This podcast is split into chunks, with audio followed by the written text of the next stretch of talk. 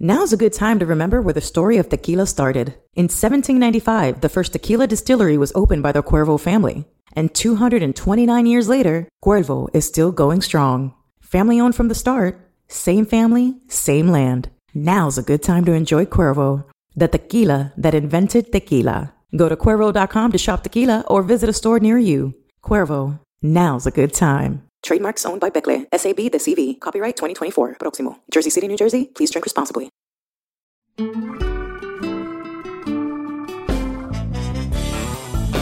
Hello and welcome to South Beach Sessions. This is Dan Le Batard, and I believe that what you're about to hear is one of my favorite conversations that we've ever had on South Beach Sessions.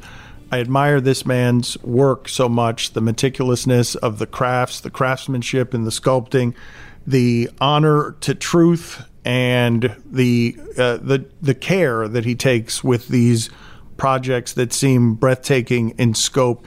Ken Burns is a creative hero of mine just because of how he makes things. And so we deconstruct the creative process for him, where it comes from, and he gives you the objective truth as he sees it in his films, but also he talks very strongly about America's history. So I hope you enjoy this as much as I did because I found it illuminating as well as fun as PBS can be because you don't associate PBS with echoing laughter across the eternities. But this is a loose Ken Burns. I don't think that you guys have seen him this way. And so I enjoy this conversation. I hope you do too.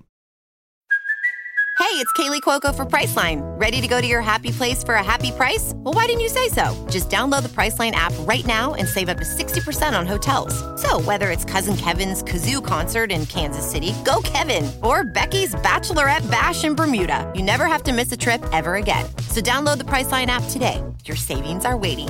Go to your happy place for a happy price. Go to your happy price, Priceline. A giant fan of this man's work. He takes really, really hard things to do and makes them well, makes them thoroughly. A tapestry as a documentarian, he really is an artist. We are pleased to have at Meadowlark Media Lynn Novick, who has helped him with many of his projects. But Ken Burns, I'm uh, I've told you off air, and I'm telling you on air. I just can't believe the things that you tackle and the degree of difficulty. Uh, You've got an Ali film now. Everything has been said about Ali. This subject matter has been covered, but you love tackling things that uh, that are hard to tackle. Well, thank you. First of all, this is a film um, that is co directed by Sarah Burns, my daughter, and her husband, David McMahon. We collaborated on the Central Park Five and Jackie Robinson. Um, we felt that there are lots of really good films on Muhammad Ali. I mean, really, in many cases, great films on Muhammad Ali. Uh, some take a particular fight, some take a couple of years in his life. None we felt were doing what we're always interested in is that kind of soup to nuts, the from you know birth in the 40s in Jim Crow, Louisville, Kentucky to death by Parkinson's not that many years ago, two 2016, and all that's in between. So, not just boxing. In the course of our film, you'll get inside maybe 25 boxing matches with the help of a lot of commentators and sports writers who were there, and the help of Michael Bentt, uh, the former heavyweight champion, who's so fantastic. But you'll also get to know about his childhood and how he got into boxing, his early years of boxing.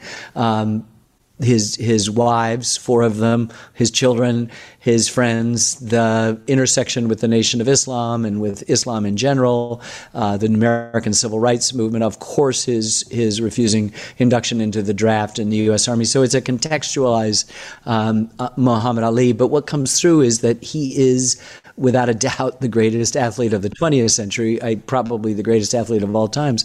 But he's also this avatar, this kind of prophet of love and kindness that made him, uh, when he died in 2016, he died the most beloved person on the planet, which is, you know, something the rest of us can only dream of. You say that, but Jim Brown famously said of Muhammad Ali, he didn't become America's, he didn't go from America's most hated athletes to its most beloved until he lost his ability to speak. When Yeah. he when he had the microphone. You stripped down Hemingway uncomfortably. You stripped down Hemingway and took a lot of the myth away. I'm guessing that Muhammad Ali probably falls on the right side of history so often that you see he's even better than you thought he was. Do I have that wrong, or did you were you able not to strip this away? Where you have it, you have it exactly right, Dan. It's very uh, thoughtful and astute. The last film I did on Ernest Hemingway didn't end so well. It ended with a self-inflicted shotgun blast alone in Ketchum, Idaho. This ends with somebody who has punched through.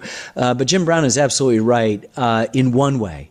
That is to say, he was one. Muhammad Ali was one of the most divisive figures of the 60s and, and early 70s. But I would suggest it was less the Parkinson's that brought him back to us than the fact that he was right on so many things. When he comes back after three and a half years of absence at the height of his, uh, his career and loses to Joe Frazier after winning a couple of bouts, um, he he's he becomes a champion. He gets up on that last round after he's knocked down, and he still fights on, and he's incredibly modest and incredibly um, well spoken afterwards. He talks about everyone having loss in their lives, and people lose jobs, and they lose loved ones, and they lose titles. And he was trying to say that he had a responsibility to all those people that are going to lose things, meaning everybody. And then, of course, he comes back and reclaims the title and does it yet again.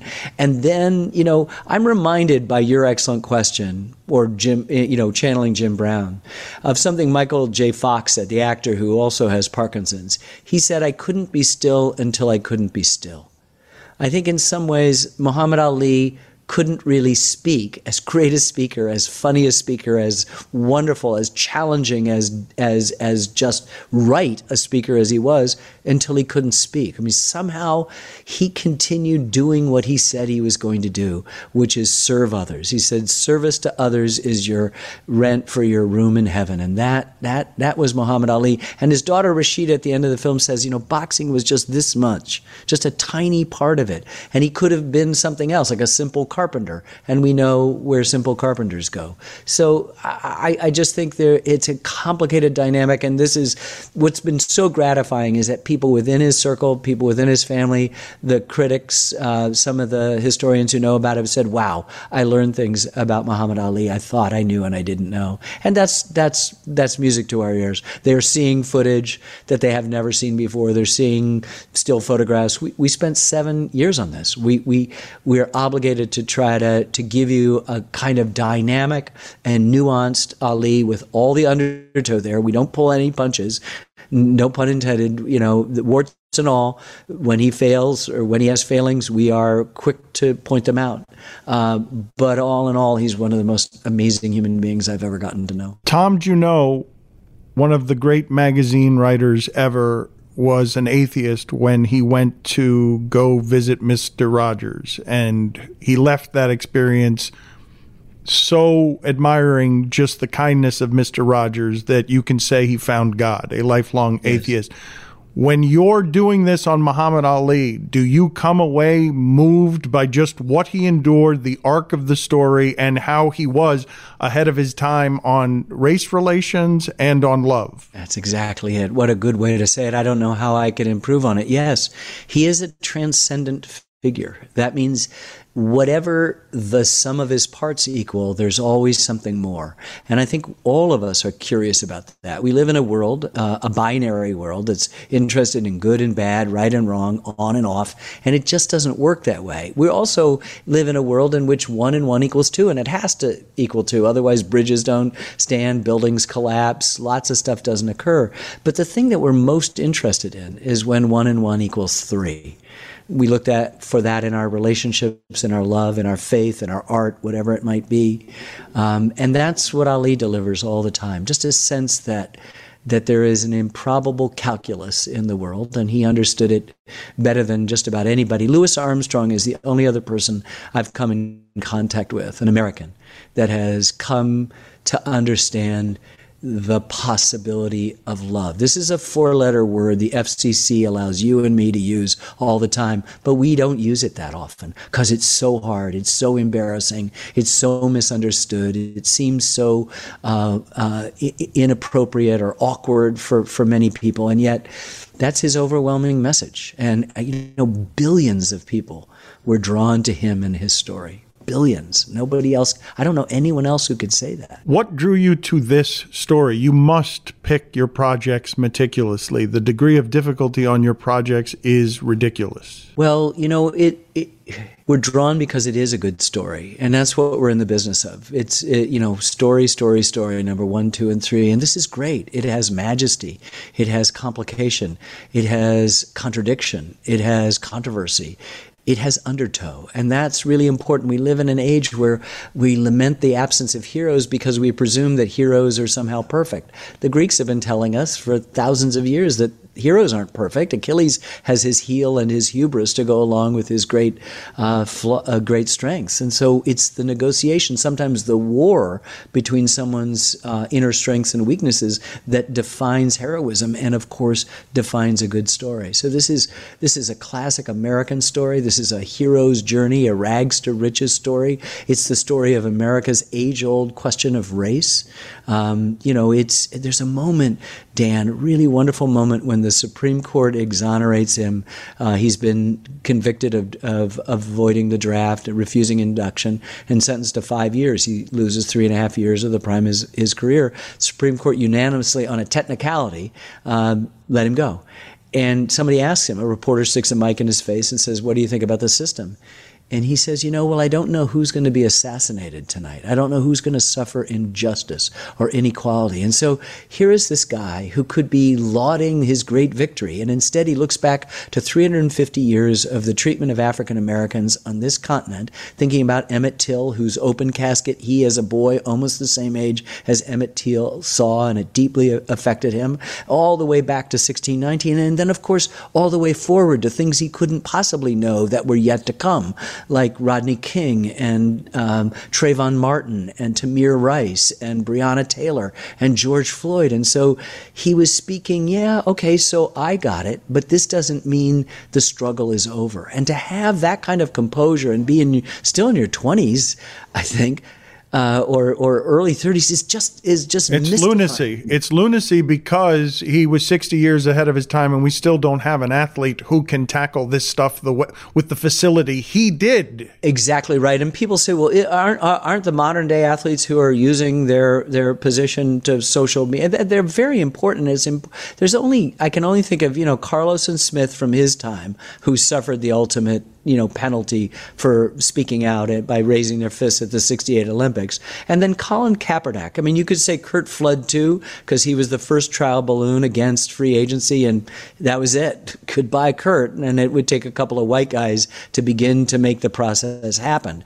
But Colin Kaepernick suffers. So, you know, when people are doing standing up for things which is really important and people in sports shouldn't shut up and dribble, they should do whatever they they want to do and say the things they're they're really important spokespeople out there, they're not putting it on the line in the way that Muhammad Ali. He said, I'd face a firing squad, I'd face a machine gun rather than go against my religious teaching, which was to go fight in a war. And, and you know, that takes an extraordinary amount of courage, uh, well beyond what we see today. And he is still teaching us today. That's what's so interesting, that he, all, his life can intersect with all the major themes of the last half of the 20th century, but he's intersecting with everything that's going on today, good and bad. And, and he's speaking to it. And there's a wonderful shot towards the very end of the film of a, of a young black woman in protest across the Brooklyn Bridge and we uh, we don't we consciously don't tell you what the protest is about. It's just a cutaway from um, something that uh, one of our commentators, Howard Bryant, is saying.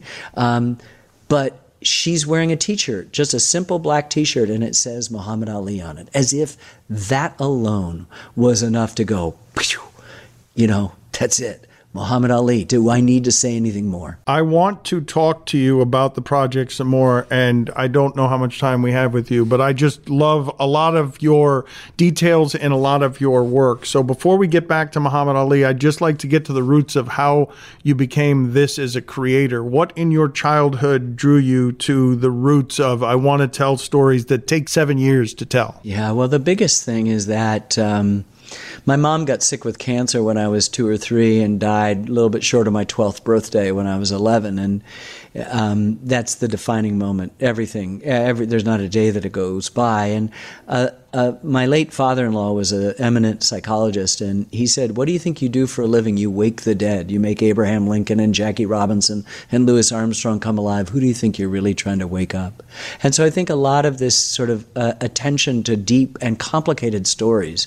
Um, also, my mom was really sick at a time when the civil rights movement was happening, and so I remember this extraordinary anxiety as a little boy of nine or ten as the dogs and fire hoses at Selma and the truncheons were unleashed on innocent people. And I kind of transferred the the anguish of the cancer that was killing my family to the cancer that was killing my country. And so I've always been interested in as deep a dive as you can do in American history. And, and you can't even scratch the surface without coming up against race. And I don't mean to separate it and segregate it and wait until February to show it in Black History Month. I mean, it's just part of everything. Like we know why we were founded on this one sentence. You know, we hold these truths to be self evident that all men are created equal. And the guy who wrote it owned hundreds of human beings and didn't see the hypocrisy. I mean, that that is got to be part of of how we we deal with things. I've done a biography uh, with Jefferson that is both laudatory and incredibly critical, and that's the, that's right too. And as you'll see, you know, as you know from the tough tough time we gave Ernest Hemingway, and you'll see the tough time we give Muhammad Ali, it's really a kind of means testing. We don't do vi- uh, Valentines. We do complicated stories, and everybody's complicated. And so what happens is is we've got a country that tries to pretend that it can sanitize and make into a Madison Avenue commercial our history. And you cannot do that. It's much more complicated, but hallelujah, it is much more interesting to tell a more complete story and it widens the lens. It gives more people more voices. It gives more cast of characters. It shows the push and pull of things that that sanitized version just never does. It's not satisfying. I'm so surprised that Texas is trying to change their, their laws to teach only a perfect version. You can't say anything bad about slavery because Texas, its religion is football. And on a Friday night in high school and on a Saturday afternoon in college, they're going, we stunk. We were pretty good on defense, but we, we're terrible on offense and special teams, we really need to do work, or everything seemed to be clicking. But there's a sense that the truth, what actually happened, is important to your future success. And if you want to succeed as a football team or a country, you need to be absolutely sure of exactly where you are, good, bad, and otherwise, at any moment. And those are the kinds of stories that we're interested in, we're being drawn to. And yeah, the degree of difficulty has always got to be tough because you want to say it's not as simple as you think. Think about all of the self sacrifice sacrifice of World War II. People have victory gardens turned in scrap. One quarter of every transaction made during World War II was in the black market. So yeah, people saved their bacon grease, people saved their scrap, people knitted stuff, did, did their victory gardens. It was all good. But one quarter of the country was trying to get it on the cheap, gasoline or whatever it might be. And that's just true and part of the story. Like we stunk on special teams. I was just going to ask you why and how you go from New Hampshire farm to racial theories in just about every deep dive that you're doing and tackling race head on. How did that happen? Is what I was going to ask you, but you just answered, didn't you? Yeah, and I live. I've lived here uh, for 42 years, Dan. This week, um, because I moved here when I was working on my first film, um, and realized in New York that I had to get a real job, or otherwise I'd put that film that I'd shot up on the uh, on the top of the refrigerator and to wake up 25 years later and it wouldn't be done. And so I went to some place where I could live for nothing and figure out how to make films in history. But the point is, is that I don't necessarily go looking for it. I, I don't. Race is the central question. It's what historians say is our original sin. I mean, how can you say create a country based on distilling the enlightenment into one remarkable sentence we hold these truths to be self-evident and then not address the fact that since 1619 you've been holding other people as slaves. It just it it it it didn't compute then, and people began to speak up about it. Four score and five years later, the Civil War started. You know, and we're still, you know, the first progress in civil rights after the Civil War is Jackie Robinson walking out onto a baseball diamond on April 15th, 1947. This, this is way too long for this stuff to still be going on. And, you know, Chris Rock, the comedian, says, look, you know, I'm a multimillionaire and none of you would trade places for me with a second.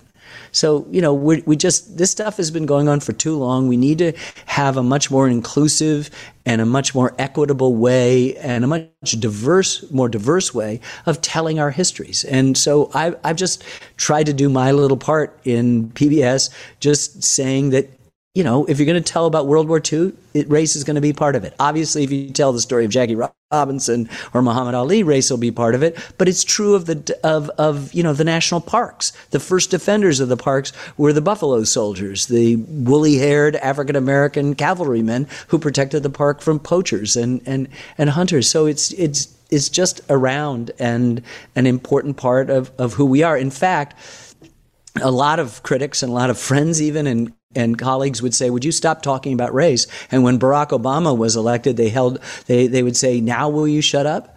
And I held up the copy of The Onion that said, "Black man given worst job in country," and I said, "Just watch what happens." And you know, all we've seen since 2008, uh, you know, in the last 13 years has just been stuff we never thought would happen. Retreat on things we thought we'd gotten past. People would say, "Would you please be quiet about it? We're post-racial."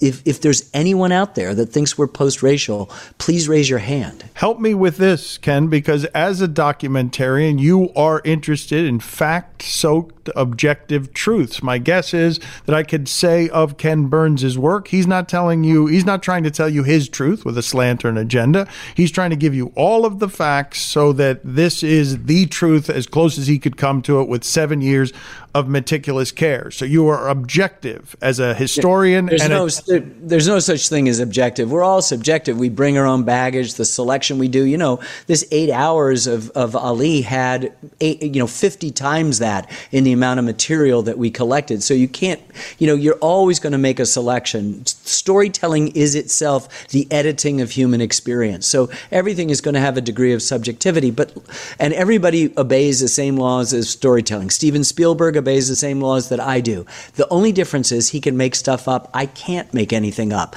But by selecting to tell this story, to emphasize the second day on Little Round Top in the Battle of Gettysburg, Gettysburg and not do Culp's Hill and more time on this, I'm I'm influencing stuff like that. It aspires to be a fair recall yes, of sir. historic events.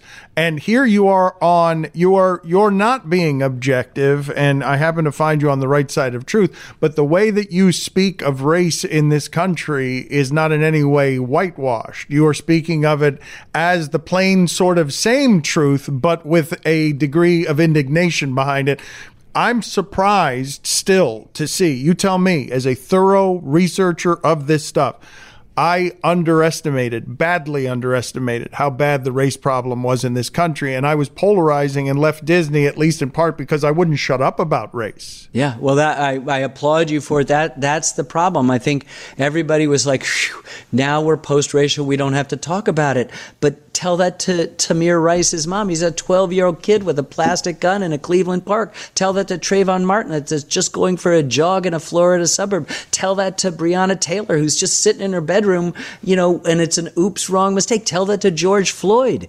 You know, these are people that are murdered. None of us, you know, I, I always thought that COVID, the year, uh, the, you know, in 2020, it reminded us a little bit, we were able to have a little bit of a racial reckoning. Where now we say it so often that it's not happening. That in large part because it was never a problem for us to go to the convenience store. White people to go to the convenience. Now it was. You know, am I going to get sick? Am I going to get this disease? Am I going to die? And and all of a sudden, if you had a brain in your head, or a, more important, something beating in here, you would say, my goodness, this has been an average. I mean, mothers never knew in 1890 whether their kid was going to come home from school. You know, alive. I mean, this is what this is. This is a story, and this is us. As much of all the wonderful things that we've done, and my films document those wonderful things as well. It's just really important that we are honest about what, what's going on. And it, it doesn't take, as Bob Dylan said, a weatherman to tell you which way the wind is blowing. Did you underestimate it? As a thorough chronicler of facts gathered about what America's fabric is. Did you, Ken Burns, get surprised by how bad it is? No. No, I'm, I'm disappointed by what's been going on now, the sort of eating away and the eroding of voting rights, the voter suppression stuff, the, the civil rights bill and the, and the voting rights bill of the mid 60s. I, I was stunned that, that people could figure out a way to justify to do that. So I guess I'm surprised in that regard, but I'm not surprised um, at all uh, by the presence of this. It's been around for as long as, as, as there are people. And particularly so in the, in the unique dynamic of the United States, particularly with all its promise and its and its its expectation of exceptionalism. That if you do expect you to be exceptional, then you certainly have to behave like it. And the only way you can behave like it is to go back through your closet and say. What did we do wrong? What are we doing wrong? How can we do better now and in the future?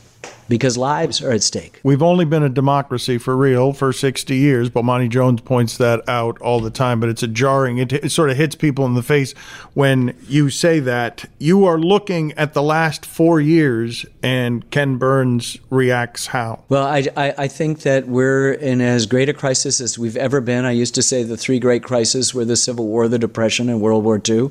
I think this combination of COVID, um, the three viruses of COVID, uh, racial, social injustice that's 402 years old, and uh, the age old human virus of misinformation, conspiracy, paranoia, you know, lies, all of that are conspiring to put us in an incredibly frightful thing. None of these are without precedent, Dan.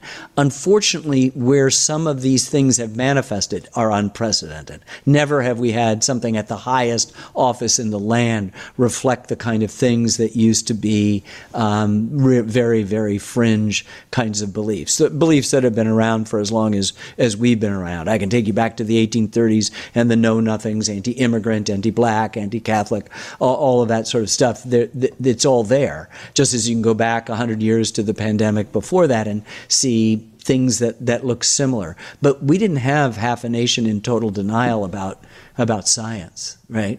Um, it's just and and promoted by people who think it's in their political best interest to continue to promote that kind of thinking. Are you scared yeah, I'm scared for my republic. I, I mean, I'm not. I, I, I'm. I, I feel like my job. I know what my job is supposed to be, and to tell complicated stories about the US, but also complicated stories about us. That is to say, the, the lowercase two letter plural pronoun. So all of all of the intimacy of us and all of the complexity and the majesty of, of the US. And what I learned in all of my years is that there's only us. There's no them. And whenever anyone tells you, anyone tells you there's a them, run away. And unfortunately, the people who are who are adept at identifying the other, the alien, the them, have gotten a lot of traction in, in recent years, and and it's you know it's too bad we're having deathbed confessions from people saying, "Oh, I should have gotten the vac- vaccination." It just meant they got their news in the wrong place. Everyone is talking about magnesium. It's all you hear about. But why? What do we know about magnesium? Well, magnesium is the number one mineral that 75% of Americans are deficient in. If you are a woman over 35, magnesium will help you rediscover balance, energy, and vitality. Magnesium supports more than 300 enzymatic reactions in your body, including those involved in hormonal balance. From functional medicine doctors to mental well being and female hormone experts, we all know that magnesium is the one mineral to improve all aspects of well being and health. But which one? Magnesium Breakthrough from Bioptimizers the trusted choice recommended by leading experts with seven best absorbed forms of magnesium to ensure your body receives the support it needs for overall well-being. Go to bioptimizers.com slash balance today and use code BALANCE10 for 10% off. Support your journey to wellness at B-I-O-P-T-I-M-I-Z-E-R-S dot com forward slash balance. Magnesium Breakthrough from Bioptimizers, your foundation to optimal health and vitality. Do you have, and forgive the awkward transition, but a dream project that you have not done? I don't know whether, like Tarantino films, when you've attacked the subject matter you've attacked, you've told, I, I think you regard it as such, the definitive American story on the telling of whatever that is, from baseball to the Civil War. You, I, I, I'm guessing you could say without too much pride and ego, you are the final word on the subjects that you chronicle, no? Well, I would not say definitive or final. I, I would say we're comprehensive until the next person comes along and, and says, I want to talk about this or open up this moment that is, you know, the, the, uh, the, the night in Miami story uh, is two sentences in our film about Ali. And, and we wrote those sentences well before that movie uh, was even made. And, and so they exist. And it's like, oh, great. There's somebody who's really opened it up. There's uh, definitive is, is just a ridiculous thing because you can discover new information, you can learn new stuff, you can discover new archives. Somebody shows up as a witness, and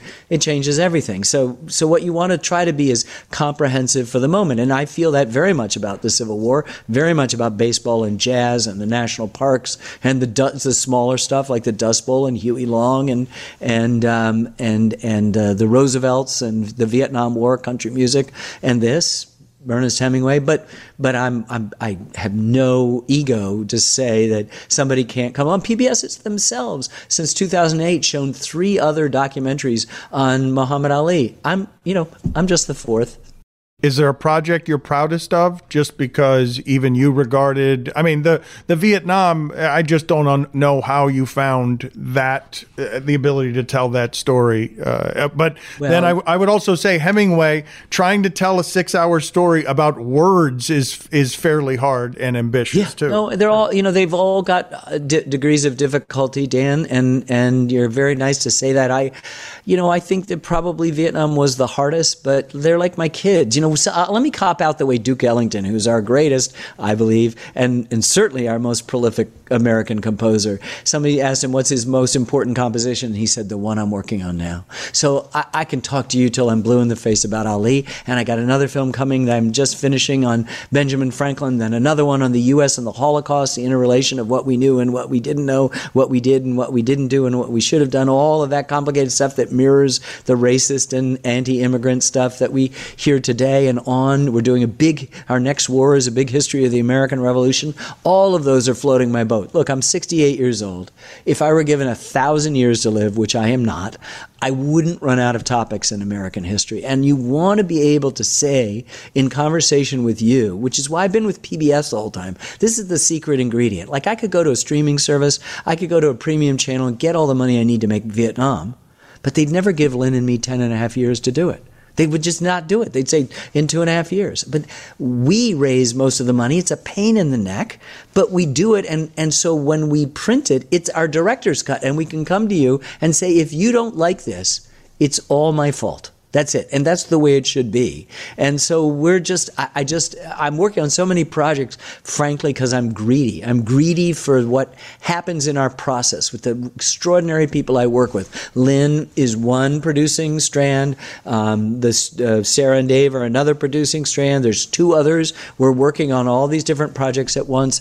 And I just can't get enough of it. And all I want to know at the end of the day, when I put my head on the pillow, is that I made one or all of them slightly slightly better you know? And i can wake up the next morning and go boy that idea sucked. Let's you know let's undo that and and think about this a new way. But you know we're just we put our pants on one leg at a time. And the thing is it, when when a film comes out, that's the signpost for you, the mile marker. For us, it's just a daily process of trying to tell a story that's very complex. And in the beginning, if you came into our editing room and looked at Vietnam, you go, "Man, Ken, I thought you were good, but this sucks." And then we just polish that. We just work and work and try to make it better until we feel like we've done it. We've satisfied the, the kind of demands that, that we had of ourselves and that we've told a good and complicated story. Your loved ones, is there other places where this OCD sculpting makes an appearance that makes them totally crazy because of the grind of, of just how, I mean, I don't even know if you could take me sort of through the discipline of what your process is. I yeah, well, the process the process is pretty simple. I, first of all, I have four daughters. They're the most important co-productions I have, and they range from Sarah Burns, my oldest, who is um, is you know pushing 39, I think, and uh, is a mama of her own. And uh, uh, I, my youngest is the same age as as Sarah's daughter. So you know, I've got a whole spread. My second daughter is a big producer of uh, Samantha Bee and Russian Doll and Desus and Mero and Search Party and Broad City and and lots of different stuff. She's got the bug, but in a, a different department. I got a 16 year old, and they all make films. That that's what I care about. The biggest thing I'll say about process is most people work set research period, set writing period, script comes out, written in stone, it informs shooting and editing. We never stop researching and we never stop writing, which means we're open to the very, very end. I've got a neon sign in my editing room, which we're just about to reopen up, and it says in lowercase, um, cursive, it's complicated. Like every filmmaker, if you've got a scene that's working, nobody wants to touch it. Nobody wants to open it up. Oh, that's fine. And we open it up. If we find something new that destabilizes it, so be it. Maybe it'll make the two adjacent scenes that much better. But we just want to have the courage to. Um, to permit there to be undertow. And I think sometimes in our business, and you know it, there's a there's a desire to just streamline it and tell a kind of palatable, easy to digest stuff. And and you're not going to get it from us.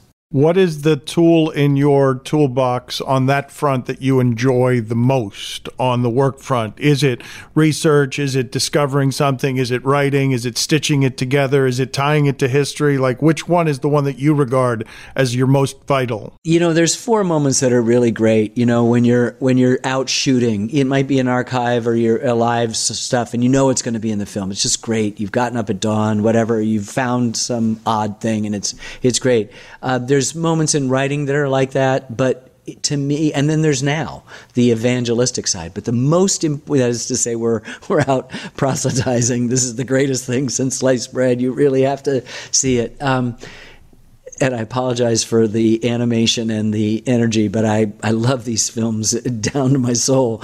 But the best part is the editing, where you're just taking stuff and and suddenly you see the birth of real story happening, and you go, holy cow, that's great. Or, you know, I did a thing in Vietnam, you know, the Vietnam film. So I just said, run this backwards. Start with this, like, let's just pull a, a, a, helicopter pushed off the deck of an aircraft carrier out in the South Side. Let's pull it back up onto the deck. Let's have the tanks, the NVA tanks, pull, you know, un, unbreak down the barrier of the presidential palace. Take us all the way. Let's suck the bullet out of the head of the guy assassinated on the streets of Saigon in the middle of the Tet Offensive. Let's have that little girl, Napalm, run backwards into the smoke. Let's go back to that first French troop walking backwards in a swamp. And then let's go forward again. It was just saying, forget everything. Let's just reset. Forget Forget what you think you know about Vietnam. I'll forget what I think I know about Vietnam, which I thought was a lot and turned out to be nothing. Every day of that 10 and a half years was a humiliation. And then let's just re put it together. You'll see each one of those pieces of film going forward but you'll see them now in a context and in a rich environment that belies the simplicity of our conventional wisdom, which is the, which is the enemy of so many things. I want to ask you a simple question and a complicated question off that. The simple one is Do you really like puzzles? I do the New York Times crossword puzzle in ink every day. That's it. Uh, but I like trying to figure out what part of a story that you can do. So you would assume you you you ask such great questions. So you would presume that making a film is like architecture, right? It's like building a house, right? And it is to some extent, but it's really more it's less about addition than it is about subtraction. So we have that. I live in New Hampshire, so I'll break down and use the cliched metaphor. We have the 40 gallons of maple sap to make one gallon of maple syrup. And so I love that process. The presumption is the cutting room floor is filled with bad stuff. A cutting room floor is filled with great stuff and some stuff that might even be better than any particular thing that's in the film, but it destabilizes the film. And having the ability to work on that and understand the distilling, to kick out the scaffolding, to kick out the false work and go, okay, This is standing on its own two legs. What does it still need? What does the material speak to me? I mean, everybody's about imposing themselves on the material. What's the material telling us? And how do I honor that person who says, Oh, I'm interested in Muhammad Ali. I know it's more than boxing, and I'm going to give Ken eight hours. I am now honor bound to give you an experience, a cinematic experience that you will not fall out of, that you will attend to. And, you know, and and God bless you for giving me that that amount of time and I am honor bound to honor your attention to me the hard question when you say that you thought you knew what Vietnam was and you didn't know a fraction of what Vietnam was. When you parse through those horrors, do you see them playing out again in Afghanistan right now in real time across today's news because of what you know of, of what this country and what this government is capable of? Yeah, of course, of course, and it, it, and it doesn't necessarily point to a very simple good and bad, black and white, you know, uh, kind of thing. Uh, it's just so we like to say history repeats itself. It never ever has, Dan. It's never repeated itself. The universe would come to a stop if it did. Um, Mark Twain is supposed to have said history doesn't repeat itself, but it rhymes. And what that suggests is that human nature remains the same. Um, the Ecclesiastes said, "There's nothing new under the sun," meaning what has been done will be done. What has been what has been will be again. There's nothing new under the sun. So human nature doesn't change, and so we see these themes, these motifs, these rhymes happening all the time. Whenever I finish a film, and I swear to you, we we focus intently on getting that film right. You lift up, and then you can't help but be shocked by how much it's rhyming in the present. I could do that with Vietnam, give you the stump speech for that, and blow blow your mind with how much was exactly what was going on in 2017. But I could do the same thing with the Civil War or the Brooklyn Bridge or the Dust Bowl or Prohibition. All of these things, when you study something in the past and you do a good job about it and you render the, the people dimensional and real, complicated, then it's going to speak to the present because human beings remain the same. The same amount of greed and generosity, the same amount of purience and puritanism. It's all it's all there and you can watch it play out in in lots of different ways. I've got a thousand questions, but we're pressed for time. So I will just leave you this as a promotion for the film when Ken Burns looks at American history, I want to ask you top three American musicians or top three American artists of all time. But wherever it is and however it is, top three religious figures, Ali and the movie that you're now making. If you were going through all of American history as you know it and saying, I would place him top of the category where in American history? So he's obviously, I mean, uh, I think it was like uh, a Time and Newsweek and Sports Illustrated all said he was the athlete of the century. So I accept that, and I can have an argument in a bar about the greatest athlete of all time. But let's just say maybe the best way to do this is that if I could have a dinner party with four people besides myself, so a table of five, I would have Abraham Lincoln I would have Louis Armstrong, I would have Elizabeth Cady Stanton, and I would have um, Muhammad Ali. I'm as excited about this film as anything we've done, and a lot of it has to do with that thing about him that you thought you knew, and it's really much more complicated and much more interesting. Very excited to watch it. Thank you for sharing this time. It was a pleasure. Please let's do it again because I, I really do. I have yeah, a thousand more questions. I could tell, and I'm I, you know what I, I give you my word. I'm happy to come back anytime you want, Dan.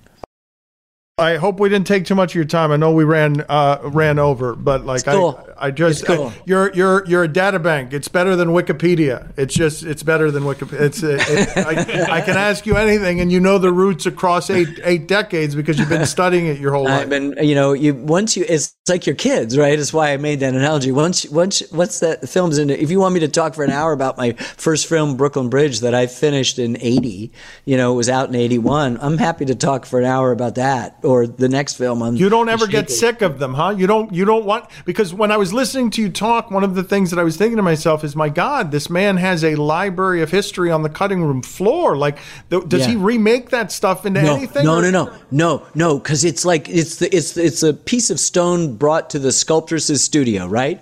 Whatever we see in the gallery or in the museum is you know, but she has to honor the the um, negative space of creation. What's not there? What's the rubble on the floor? But that rubble doesn't make part deux in Hollywood's uh, parlance. It doesn't make a second film. I mean, I did revisit baseball with the tenth inning, so I could deal with steroids. I could deal with the Red Sox winning my team. I could deal with money. I could deal with the, the Braves and the Oh, Yankees. but I wasn't thinking of a second film. I was Yeah, thinking of telling yeah. all those stories so the old so that history doesn't die, telling them in like an audio well, we, form. That's what I want to get. That's what these films are are. And I started this website called Unum after E Pluribus Unum, and it's basically curating the evergreen themes from all the films. So we have like mixtape, if you will. You know, take race or politics or innovation or art or women or whatever it might be, and and there's you can splice together Yeah, all of these fan- clips. fan- fans of your work would love to bury their noses in your cutting room You floor. Go go to Unum. It's it's great. You would love it. It's fantastic. Now's a good time to remember where the story of tequila started. In 1795, the first tequila distillery was opened by the Cuervo family. And 229 years later, Cuervo is still going strong. Family owned from the start, same family, same land. Now's a good time to enjoy Cuervo, the tequila that invented tequila. Go to Cuervo.com to shop tequila or visit a store near you. Cuervo, now's a good time. Trademarks owned by Becle. SAB de CV, copyright 2024, Proximo. Jersey City, New Jersey, please drink responsibly.